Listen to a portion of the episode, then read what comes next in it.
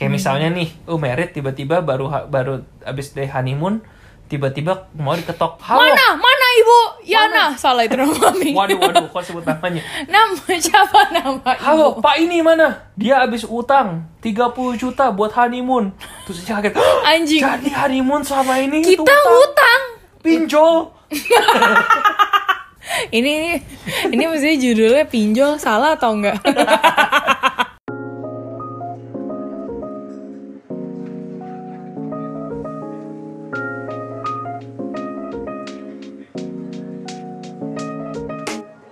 Selamat pagi semuanya, bagaimana? Tetap stay safe kan? Saya mesti ingatkan diri saya kalau ini nggak boleh di-cut. Tolong yang tukang edit. Oke oke aku nggak cut ya. Soalnya Albert baru tahu kalau selama ini dia udah buka intro, udah mikirin intronya kayak apa. Selama ini aku nggak pernah masukin. Maaf ya. Oke, by the way, sekarang kita mau ngebahas soal keuangan saat orang tua ikut campur di dalamnya. Nah, kamu mau dulu mulai dulu nggak beb? Oke, mungkin pertanyaannya kita mulai dari sini. Sampai kapan kalian masih mendapat uang dari orang tua? Karena menurut saya itu beda banget tiap orang nih. Yang saya tahu, contohnya ada orang begitu yang bule sebenarnya, siapa yang umum nih. Mm-mm. Begitu umur 17, eh umur Eh, 18, 18, udah tuh sama sekali nggak terima duit sama sekali. Yep. Dan biasa diusir dari rumah. Karena saya punya beberapa pengalaman eh, yang kayak gitu Terus dipaksa kerja, cari dipaksa kerjaan. kerja. Ah, karena masih support dirinya sendiri. Ada lagi yang kalau misalnya udah selesai kuliah, oke, udah nggak ada duit lagi dari orang tua. Atau kalau misalnya sudah kerja, jadi seperti itu titiknya. Dan sebenarnya yang baru saya realize juga ada juga yang kalau udah menikah itu jadi titik barunya. Hmm. Nah itu mungkin eh, seksi pertama ya bagian pertama.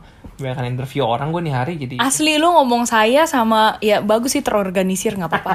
Nggak apa-apa nggak apa. Itu karakter kamu. Iya lagi back interview hari ini. Em, terus di bagian keduanya itu nanti kita bahas sampai kapan disubsidi.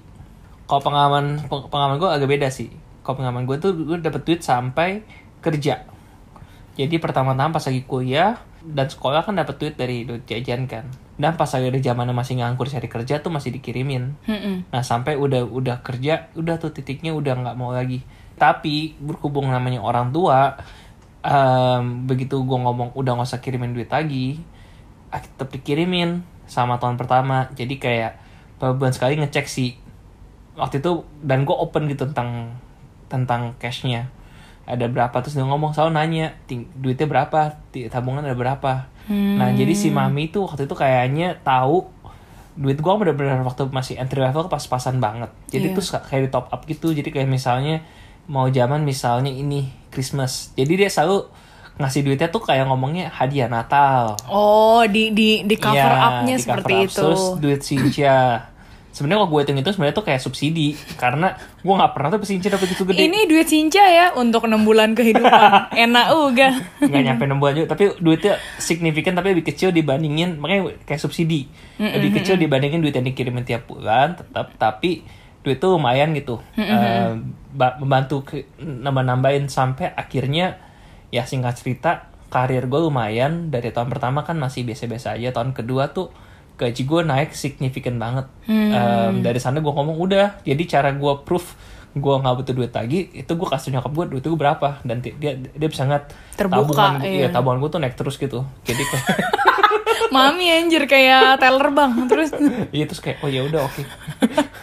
Anak gue lebih kaya dari gue nih kayaknya tapi nah ini dia saatnya. Aku pakai anakku jalan-jalan kita bayar. Enggak sih tapi mami baik sih orangnya soal Iya. duit. Iya Iya, iya, gitu aja sih. Jadi gue terima duit sampai sana. Dan dari sejak nikah sejak mau pernikahan semua sih duit sendiri. Bener bener bener. Nah berarti ini talking about financial background di keluarga gue intinya sih gue itu berkebalikan dari semua yang tadi Albert ceritain. Karena memang bokap nyokap gue itu litera literasi keuangannya tuh sangat-sangat low ya. Ya gue juga tidak menyalahkan mereka lah gitu kan eh tapi bokap gue tuh eh bener-bener tipe yang kayak Chinaman gitu loh. Yang kayak pokoknya kalau sampai kamu nggak ceng, bareng saya juga bokap gue tapi tapi nggak main biola juga. Itu lebah atau apa? Papa mau jadi haci mungkin, haci yang sebatang kara mungkin lebahnya. Oke. Terus Terus eh, bokap gue itu tuh kalau misalnya sama anak ya sebenarnya soft spotnya itu adalah uang gitu. Nah jadi mau sampai lu udah besar pun udah nikah eh, dia tuh nggak tahu batas kapan harus berhenti eh, kasih duit ke anak gitu. Mungkin even even anaknya udah kasih tahu jangan tapi bokap gue tuh masih tetap kayak enggak lah pasti lu perlu pasti lu perlu gitu. Nah ini gue nggak tahu ya maksudnya asumsi gue kayaknya itu juga a part of cara orang tua memberikan teritorinya gitu kayak gue tuh masih a part of your life gitu loh. Jadi kalau misalnya lu masih dapat duit dari gue kan gue kayak masih ada andil untuk membantu lu in what way gitu kan. Nah tapi kalau gue itu tuh sampai detik-detik udah mau nikah bokap masih ikut campur dan turn out really bad gitu. Jadi gue juga mau nggak mau ya harus kasih tahu itu juga ke Albert. The shit that happen gitu loh. Gue nggak bisa kayak uh, menutup nutupi walaupun uh, saat itu tuh kejadiannya Albert mungkin belum jadi suami suami gue amat gitu ya. Empat hari sebelum kita menikah lah intinya kayak gitu. Nah maka dari itu sebenarnya gue sama Albert tuh mau ngobrolin soal keuangan ini. Kan setiap pasangan itu punya background keuangan yang berbeda ya dan kalau misalnya ketemunya pas sudah gede kan pasti ada momen-momen adaptasi dan lu harus terbuka ngomongin soal hal ini. Nah, waktu itu gue sempet ngebuka diskusi di Instagram Stories gue uh, tentang kalau misalnya lu udah nikah atau berkeluarga, itu orang tua lu tuh uh, tim yang mana nih?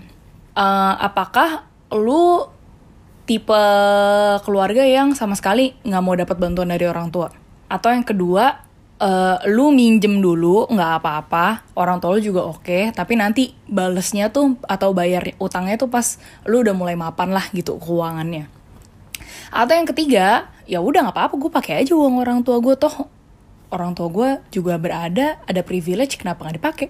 Nah itu. Dan ternyata jawaban dari orang-orang yang nge-share diskusi itu adalah terjadi pilihan keempat yaitu orang tuanya maksa untuk ngasih duit beb. Begitu. Cuma kita seperti biasa pakai case real case nih. Jadi ada couple. Nah couple ini tuh berangkat dari keuangan yang cukup terseok-seok saat mereka mau menikah gitu. Nggak nggak nggak usah jadi kayak orang buta juga beb. Suster ngesot. Eh suster ngesot baik. Orang buta suster ngesot. Gue rasanya pengen bikin video YouTube tuh nggak kasih lihat lu tuh ngapain aja selama gue ngomong. Nah terus um, karena keuangannya agak terseok-seok terus punya anaknya juga tidak direncanakan dan akhirnya mau nggak mau mesti dapat bantuan dana dong ya. Nah si orang tua cewek kasihlah gitu duit sebagai kayak sumbangan gitulah subsidi subsidi. Ya udah dong kasih subsidi kasih subsidi tapi puncak keparahannya itu adalah saat si suaminya minjem duit si mertua di belakang si cewek nih. Jadi berapa puluh juta gitulah buat ya sebenarnya sih bukan buat foya-foya ya tapi memang memang buat muterin duit keluarga. Cuma akhirnya tuh bikin kesalahpahaman dan si istrinya itu ngamuk gitu kayak dia bilang gila lu ya lu nggak tahu harga diri kita tuh di mana? Masa lu minjem uang ada bokap gue? Nyam nyam nyam nyam nyam nyam nyam nyam nyam. Dari pinjol. Anjing pinjol. Weh udah gaul lu tai pakai singkatan. Biasa lu kayak uh, what is pinjol? I don't know. Yang kayak gitu. Pinjaman oh, oh, pinjaman online? What is that? Yang what is kayak that? Tai.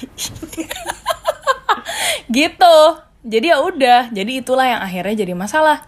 Gitu. Nah kita lemparkan kembali ke bapak Albert. Mhm. soal case si couple ini ya.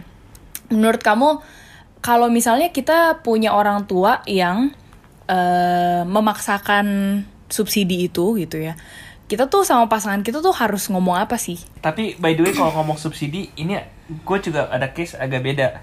Cuma kita ngomong agak beda juga. Kadang-kadang gue bisa nge-relate karena ada temen gue. Dia udah dia bukan orang Jakarta. Dia kerja di Jakarta. Hmm. Kan gaji nggak gitu gede-gede amat ya. Jadi dia bisa tinggal di tempat yang agak jauh dari tempat kerjanya. Berhubung dia itu wanita, jadi orang tuanya nggak setuju. Uh, ngapain? tinggal jauh-jauh tapi dia ngomong kalau mau deket tinggal dekat kantor ya mahal jadi akhirnya orang tuanya ngomong bapaknya ya udah papa sewain ngekos dekat kantornya which is by the way itu kayak hotel sih Ah, Itu kosannya kayak Iya. maha dahsyat iya. gitu. begitu gua tahu harga dia bayar kosnya tuh senilai sama gajinya dia gua kayak aku gimana afford oh papa si papa yang minta bayarin ininya nah itu tuh kayak maksa tapi gua tahu dia dia, seneng sih digituin Ya udah deh kalau dipaksa enak uga. Terus Anyway, ngomong baik ke tentang orang tua itu satu yang mau ngomong sih. Kalau misalnya lu butuh duit dan lu nggak tahu mau ngapain ya, gue ngerti sih pinjam ke orang tua atau ke mertua that's actually the safest option. Karena kan nggak mungkin tuh. di misalnya- duit di Iya, renterin kayak pinjol. Iya, misalnya lu nggak mau bayar tiba-tiba eh, dia kontak keluarga lu ngomong, anak kamu nggak bisa bayar hutang, ayo kembalikan uangnya. Ini cucu kita ambil. Atau nggak Rumahnya pakai diambil." kirim debt collector anjing dari mertua sendiri. Iya, Seru nah, itu juga. kan nggak mungkin ya di keluarga yang sehat nggak mungkin. Di keluarga yang itu perlu ditekankan. Di keluarga yang sehat tidak mungkin itu terjadi. ya anyway um, balik lagi ke poinnya. Itu sebenarnya paling safe tapi sebenarnya yang gue jadi pertanyaan itu adalah kenapa lo bisa di titik itu? Ada berapa hal yang gue bisa ngerti? Contohnya misal sakit dan lo nggak nggak ada cover insurance dan kawan-kawan. Terutama tuh anakku oke gue ngerti it's needed gitu tapi kalau misalnya lo pinjam duit mau buat jalan-jalan itu gobloknya lo kan nih Itu sih kayak kesel Iya itu kesel sih, gue benci Tapi banget, gue benci banget ngeliat orang kayak ini gitu umum gue gue gue dengar berapa kali di Indonesia di itself. Indonesia. Jadi misalnya nih sekeluarga mau mau liburan ke Jepang, ke Cina, ke mana? Ada satu keluarga yang kurang mampu.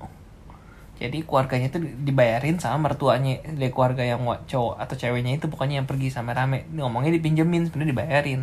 Nah hal-hal kayak gitu kan, again ada dua sisi ya, ada sisi kekeluargaan ya make sense. Tapi kalau kompak ada- kompak iya, kompak. ceritanya Tapi daripada ditinggalin gitu doang kan. Iya, Iya, tapi dari sisi keluarga itu apakah Anda tidak malu?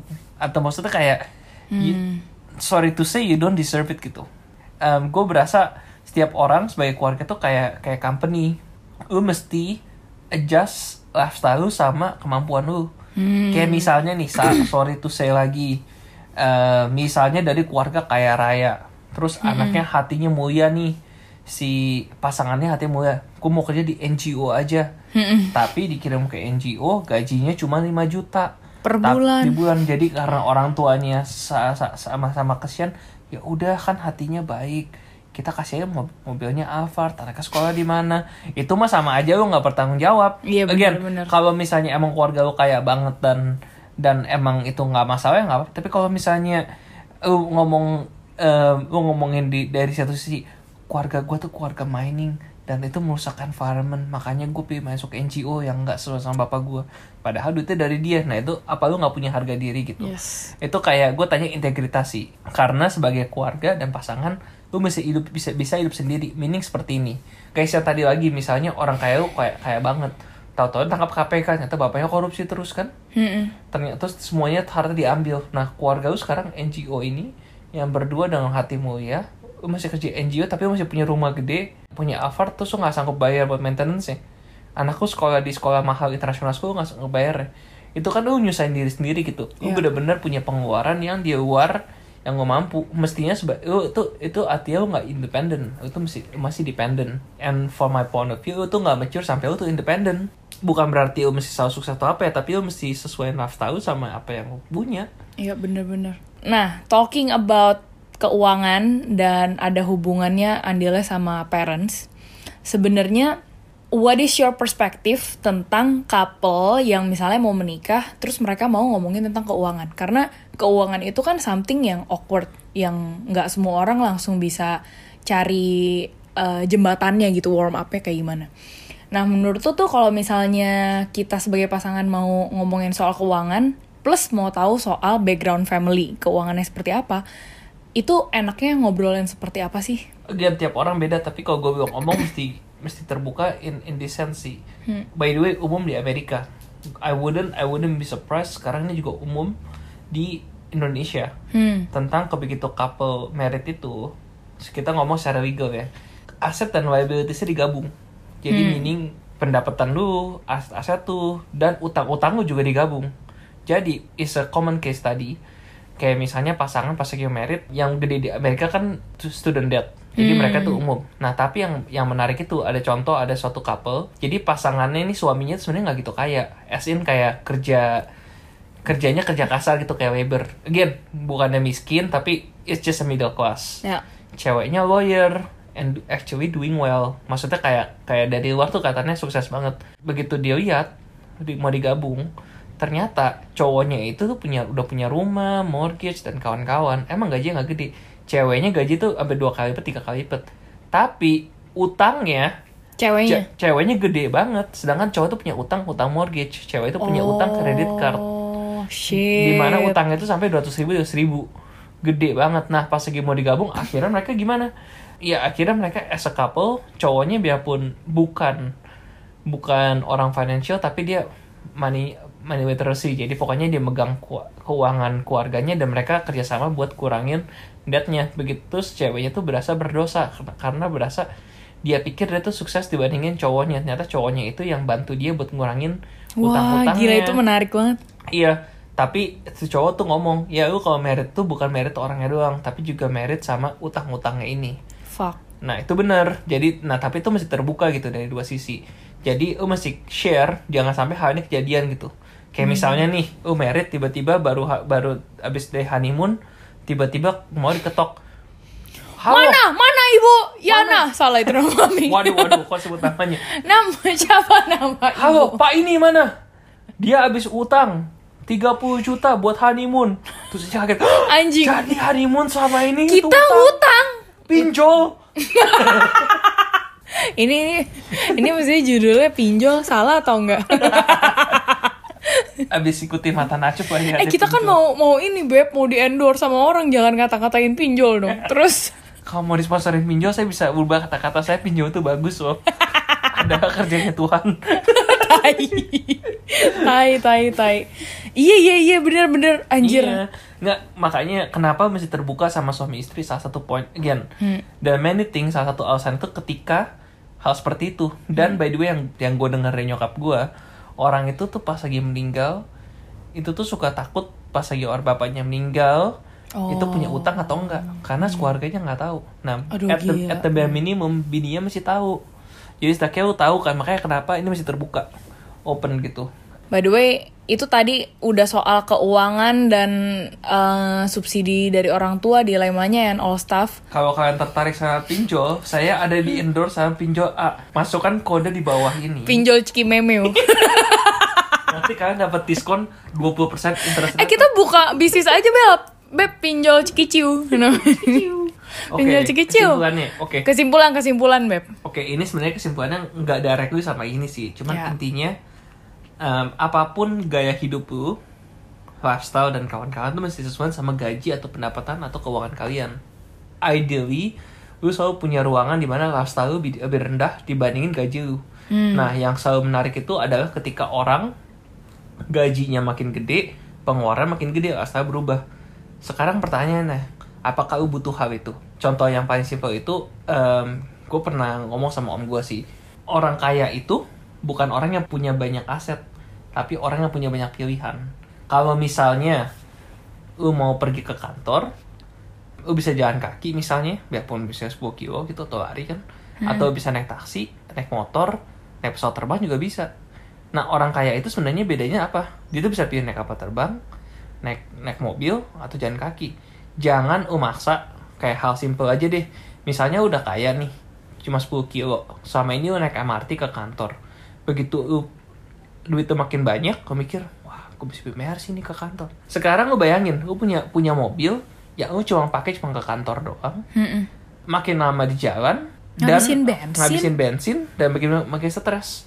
Nah kan lu kalau misalnya lu tahu the best mode of transportation itu MRT, ya lu pakai itu. Of course ada man, many things gitu kan yang lain, tapi ini gue coba simplify aja. Tapi intinya jangan ubah lifestyle lu jadi sesuatu yang gak make sense. Iya. Ya udah kalau gitu kita pakai uang dengan pinjol yang stay safe. Stay safe ya semuanya. Ingat tuh, apa pun terjadi, corona masih di luar sana. Beb. lupa 3M. Lu kayak bisa jadi asistennya Luhut deh. Asli. Asli asli. Bisa lo. Ya udah, bye bye.